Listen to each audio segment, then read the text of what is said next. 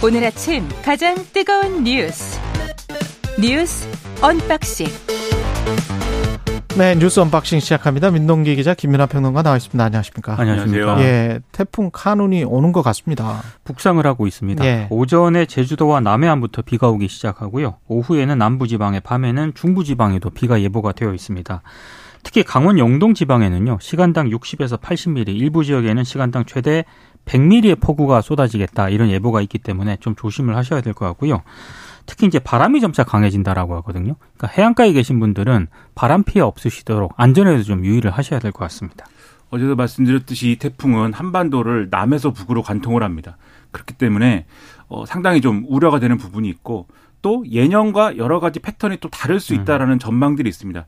이 상륙을 해서도 일정 정도 세력을 유지할 가능성이 있기 때문에 이번에는 정말 철저히 대비하고 모든 것에 잘 어, 좀 준비를 해서 큰 피해 없기를 정말 바라고 있습니다. 예. 잼버리는 새만금을 떠나서 어, 전국 각지로 흩어지고 있습니다. 8개 시도 128개 숙소로 일단 분산 배치가 됐습니다. 박문규 국무조정실장이 밝힌 내용에 따르면요. 숙소는 정부기관, 공공기관, 기업체, 종교시설, 연수원 등이고 가장 많은 숫자는 대학교 기숙사라고 일단 밝혔습니다. 아, 남은 원 4박 5일 동안 참가자들의 잼버리 프로그램을 계속 운영한다고 정부가 밝혔는데요. 뭐 기존 프로그램 중 살릴 부분은 최대한 살리고 지자체가 만든 프로그램도 적절히 섞을 예정이다. 어제 이상민 행안부 장관이 밝힌 내용입니다. 아, 그리고 11일 오후 7시 이 상암 월드컵 경기장에서 열리는 케이팝 콘서트를 보기 위해서 이 잼버리 대원들이 서울로 집결을 한 뒤에 다시 이제 숙소로 돌아갈 예정이라고 하는데 그럼에도 좀 혼선이 좀 나타나고 있는 게요. 아니 근데 이상한 게 폭염과 폭우에 대비하고 있다라고 여가부 장관이 이야기를 했었고 네. 그거는 지난해 이야기를 했고요. 정부 안에도 보니까 플랜 B가 원래 있더만요. 네. 원래 있고 그, 그 만약에 폭염이나 폭우가 계속될 때는 어 전북 지역 내에 어떤 기관들로 다 이동하는 어떤 계획표 같은 게 있던데 왜 갑자기 이렇게 플랜 B가 플랜 C로 바뀐 거죠? 그러니까 태풍이 일단 아니 저- 폭염 이- 폭우라는 게 태풍도 폭우 아니에요? 그렇죠. 근데 이제 이런 문제인 것 같습니다. 그러니까, 그러니까, 막 즉석에서 뭘 지어내는 것 같은 그런 느낌이에요. 그러니까 두 가지인데 예. 첫 번째로 이제 어쨌든 이게 어 대통령의 어떤 비상 플랜으로 가동을 해라라는 지시 이후에 이제 그런 이렇게 되는 거죠. 플랜 예. B나 이런 것들이 작동하지 않는 방향에서 지금 굉장히 이제 준비가 안 된 상황으로 돌입을 할 수밖에 없는 그런 이 조건이 된 거고요. 다만 이제 대통령과 정부가 그렇게 판단을 한 배경은 아마 이런 얘기라고 언론은 보도를 하고 있습니다. 그러니까 예. 태풍이 이제 아까도 말씀드렸다시피 좀 위력이 강할 것으로 예상되기 때문에 특히 남부지방 남부지방의 경우에는 이제 특히 피해가 클 수 있지 않습니까? 근데 예를 들면 그게 이제 전북이 될 수가 있는데 어 전북에 예를 들면 지금 잼버리 참가 인원이 막 4만 명에 이르고 뭐 일부 떠나가지고 3만 명 정도인 걸로 아는데 그 인원이 예를 들면 전북에 다 예를 들면 뭐 호텔이라든지 뭐 숙- 숙박을 할 수 있는 기숙사라든지 이런 데 다 들어가게 되면 전북에 예를 들면 피해가 났을 때 이 이재민들 수재민들의 경우에는 이 수용할 수 있는 공간이 줄어들 수 있다. 이게 음. 대응이 안 될 수 있다. 그렇다고 하면 이것은 이 플랜 B로는 감당할 수 없다. 아마 이런 판단을 한 게 아니냐. 이런 식으로 해명을 하는 거를 언론에서 제가 봤습니다. 예. 그래서 제가 볼 때는 그러면 애초에 애초에 이 그러니까 폭염, 폭우를 말씀하셨지만 이런 태풍이 올 수 있고 예년과 다른 형태의 태풍이 또 올 수 있다라는 가능성이라는 거는 역시 대비를 했어야 되는 건데 거기에 대한 매뉴얼은 그러면 또 없었던 거죠. 음. 그러면 이 매뉴얼이 없는 상황에서 이 적용할 수 있는 지금 대안이 아니니까 대통령이 또 어떤 비상 대책을 얘기를 하고 그거에 따라서 막 우왕좌왕하면서 예를 들면 지금 이 숙소라든가 뭐 이런 부담은 다 지금 민간이 지는 거 아닙니까? 근데 이 그렇죠. 비용이라든가 이런 것들은 누가 어떻게 책임지냐의 문제도 지금 결정이 안 된 것 같아요. 뭐 결정하겠지만 음. 그런 걸 볼 때는 사실 혼선이 이루어질 수밖에 없는 상황으로 갈 수밖에 없는 전제가 역시 준비가 부족했다. 대비가 철저하지 않았다. 이렇게 될 수밖에 없는 거거든요. 그 동원 체제라는 느낌이 아직도 들어요. 그러니까 60년대, 70년대 중국 어- 같은 예. 어제 최강 시사에서도 전북 지역 그 언론 인터뷰 하지 않았습니까? 예, 전북의 소리. 근데 전북의 소리를 비롯해서 전북 지역에서는 이미 이 문제가 수년 전부터 제기가 그러니까요. 되었었고요. 예. 그러니까 왜 준비를 안 했는지 제대로 안 했는지는 일단 저도 모르겠고 저는 또 안타까운 게 그나마 이렇게 하기로 했잖아요. 음. 그래서 분산 배치하기로 했으면 이것도 준비를 좀 잘 하면 될것 그러니까. 같은데 예. 벌써부터 이제 잡음이 나오는 게 뭐 서울시립대 같은 경우에는 학생 식당 운영이 막 중단이 되는가 하면은 갑자기 2인실에 인원을 초과해서 막 3명을 배치하기도 하고 그리고 일부 대학 같은 경우는 아예 별도 공지를 안 했다라고 합니다. 그 이제 불만들이 나오는 거고요. 심지어 여성 기숙사층에 그 남성 스카우트 대원들이 입시를 할수 있다. 이런 점을 더 뒤늦게 알려가지고 일부 학생들이 이게 뭐 하는 거냐 이런 불만들이 막 나오고 있거든요. 그러니까 지금 진행되고 있는 상황들도 이게 지금 제대로 체계적으로 지금 준비를 해서 진행이 되고 있는 것인가 이건 좀 아닌 것 같다는 생각이 계속 듭니다. 김현숙 여가부 장관은 잼버리가 한국의 위기 대응 능력을 보여줄 시점이다, 보여줬다, 뭐 이, 런 식으로 이야기를 했다고 하는데 이게 맥락이 있는데요. 예. 그 지금 부산 엑스포 유치에 좀 영향을 끼칠 수 있는 것 아니냐. 이 예. 기자가 이제 질문을 이렇게 한 거예요. 뭐 영향을 끼칠 끼치지 않을 것이다 그렇게 대답했다. 근데 이제 그 대답을 하는 과정에서 방금 진행자께서 말씀을 하신 위기 대응을 통해서 대한민국의 역량을 전 세계에 보여주는 그런 시점이라고 생각을 한다. 이번 음. 사태는 오히려 대한민국이 가진 위기 관리 능력에 대해서 보여줄 수 있다. 이렇게 얘기를 한 겁니다. 근데 지금 이 모든 지금 사단이 예. 왜 발생을 했는지에 대해서 예.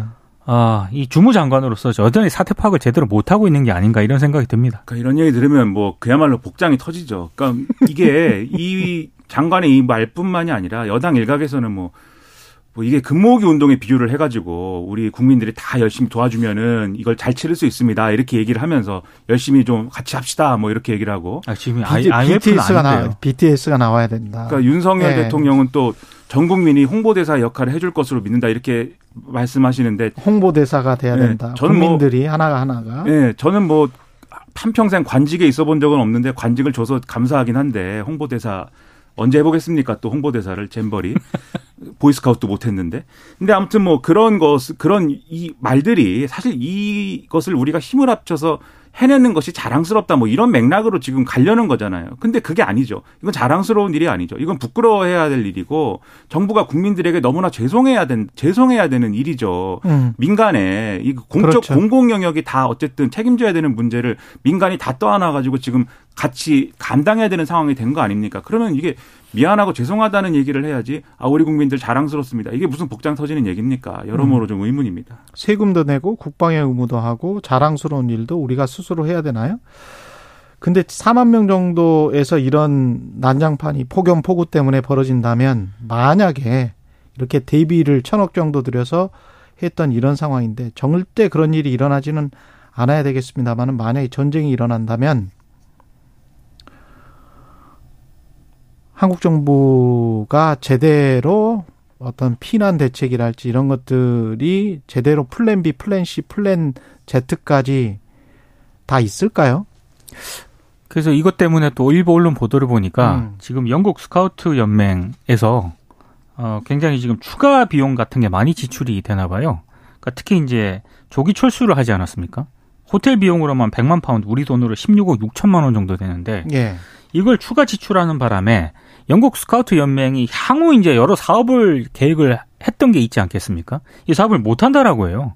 BBC 뭐, 뭐 인터뷰 등에서 이제 보도를 했다라고 하는데 이것도 저는 굉장히 좀 미안한 마음이 좀 들더라고요. 이게 지금 결국에는 우리가 준비를 제대로 못해서 이런 비용이 추가적으로 드는 거 아니겠습니까? 그렇죠. 예. 소송 날지도 모릅니다. 잘못하면 그렇죠. 국제 미국- 소송 날 수도 있어요. 그렇습니다. 미국 예. 언론에 나오는 이제 미국 사람들의 얘기를 보면은 미국은 소송의 나라다. 음. 이 소송 뭐 할 수 있는 거 아니냐 이런 식의 여론이 또 일부에서 조성되는 것 같고 방금 말씀하신 이제 영국의 스카우트 대장의 경우에는 또 자국의 국민들한테 혼나고 있다는 거예요 지금. 비난이 쇄도하고 네. 예. 애초에 사전 조사를 잘 해서 독립적으로 사전 조사를 너희들이 했었어야지 다 믿었느냐. 그렇죠. 한국의 이런 상황을 파악해서 가지 말았어야지. 음, 가서 낭비하고 아이들이 힘들고 이게 뭐냐 뭐 이런다는데 이런 뉴스를 보면서 그 BBC 보도입니다. 그렇죠. 예. 창피하지 않습니까? 이런 것은 사실 우리가 그런 취급을 당하고 있다는 게 BBC 보도를 보면 이 영국 스카우트 연맹 대표가요. 예. 계속해서 개선을 요구를 했다라고 해요. 음. 근데 이게 반영이 안 됐다는 거죠. 맞아요. 예. 그 부분을 봤습니다. 며칠이 지나도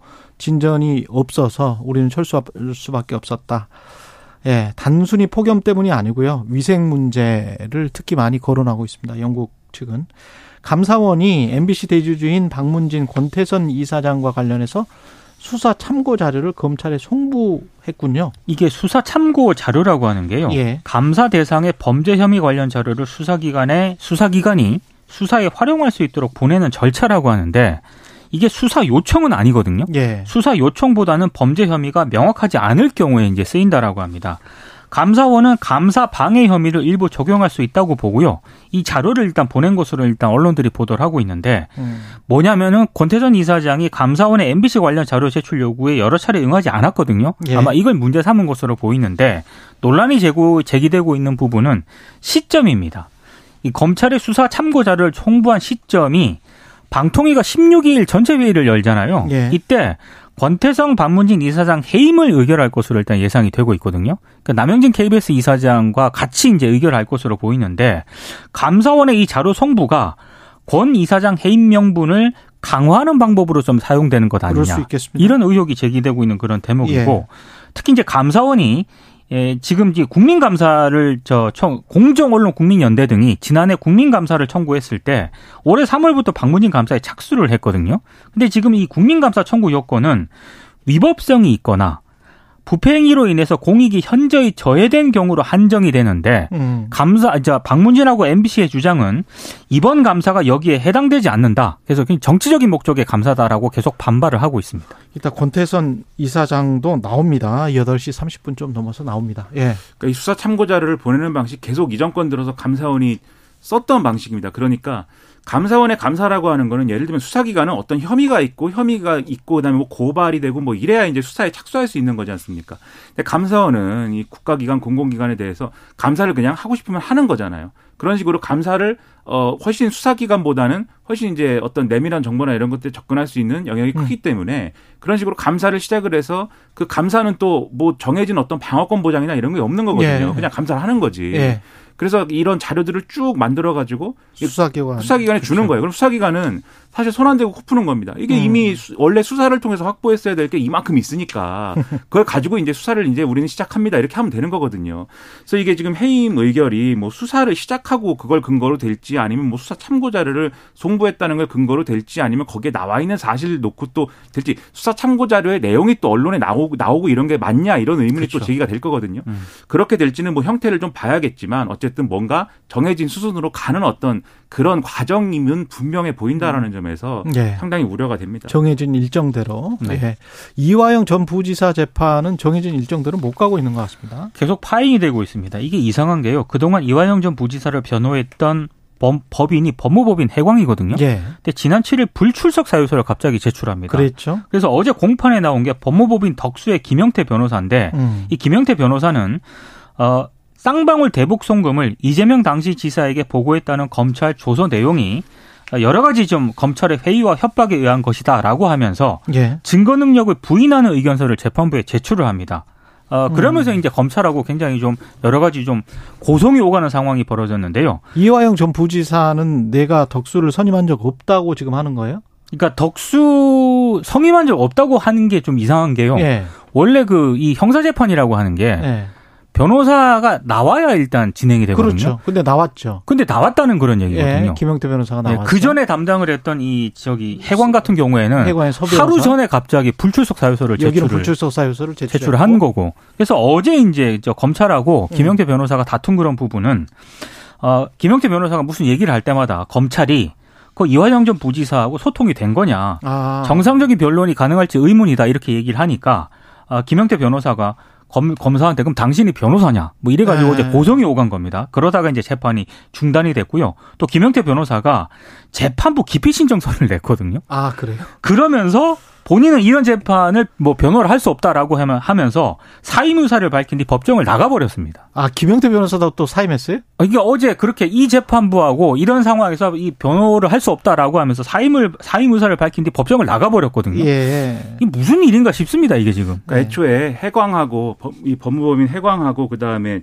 지금 뭡니까 덕수가 아마 같이 이 했을 거예요. 같이 수임을 했을 건데 그동안 재판에 이제 주로 대응해 왔던 건 해광인 것이고 덕수는 이제 뭐 오다 안 오다 했고 이제 김영태 변호사는 그동안 이제 재판에 안 왔다는 겁니다. 공판에 음. 공판 절차에는 함께했지만 실제로 재판정에 이제 나오지 않았다 이 얘기인데 예. 근데 이제 김영태 변호사 와가지고 한 얘기가 이런 얘기였어요. 말씀해 주셨지만 김성태 전 쌍방울 회장 있지 않습니까? 그리고 이 사람이 검찰의 회유와 협박에 이제 넘어가서 김성태 전 회장이 이화영 전 부지사를 압박했다. 그게 뭐냐면, 그러니까 이런 이제 이재명 이 당시 겨- 경기도지사한테 이러한 내용을 보고를 했다라는 얘기를 증언을 하지 않으면 음. 내가 추가적인 어떤 사실들을 폭로하겠다. 그게 예를 들면 이재명 재판 당시 2심 재판부에 내가 로비를 했다랄지 음. 그 다음에 이재명의 측근인 김용을 통해 이재명에게 후원금을 기부했다 뭐라든지 음. 그 다음에 이해찬 조정식 등이 관여한 광장이라는 조직에 비용을 댄 사실이라든지 제가 이제 이 언론에 써 있는 걸 그대로 네. 인용을 했는데 이런 거를 폭로하겠다고 협박했다라고 김성태가 이화영을 협박했다. 그렇죠. 예. 김명태 변호사가 주장을 한 것인데 예.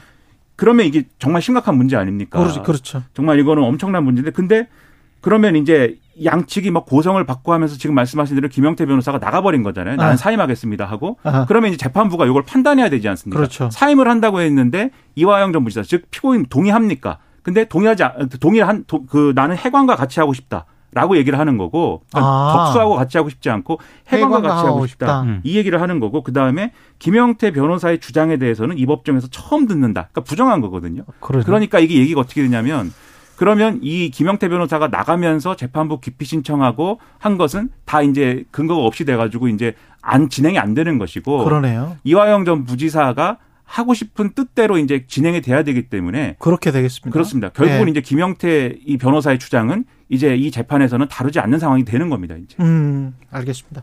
다음 재판에서 진실이 조금 더 나올 수 있겠습니다. 22일인데요. 예. 이화영 전 부지사가 이때 어- 본인이 직접 어떤 입장을 밝히느냐 이게 굉장히 음. 변수가 될 것 같습니다. 22일, 예. 뉴스 언박싱 민동기 기자 김민하 평론가였습니다. 고맙습니다. 고맙습니다. KBS 1라디오 최근의 최강시사 듣고 계신 지금 시각 7시 39분입니다.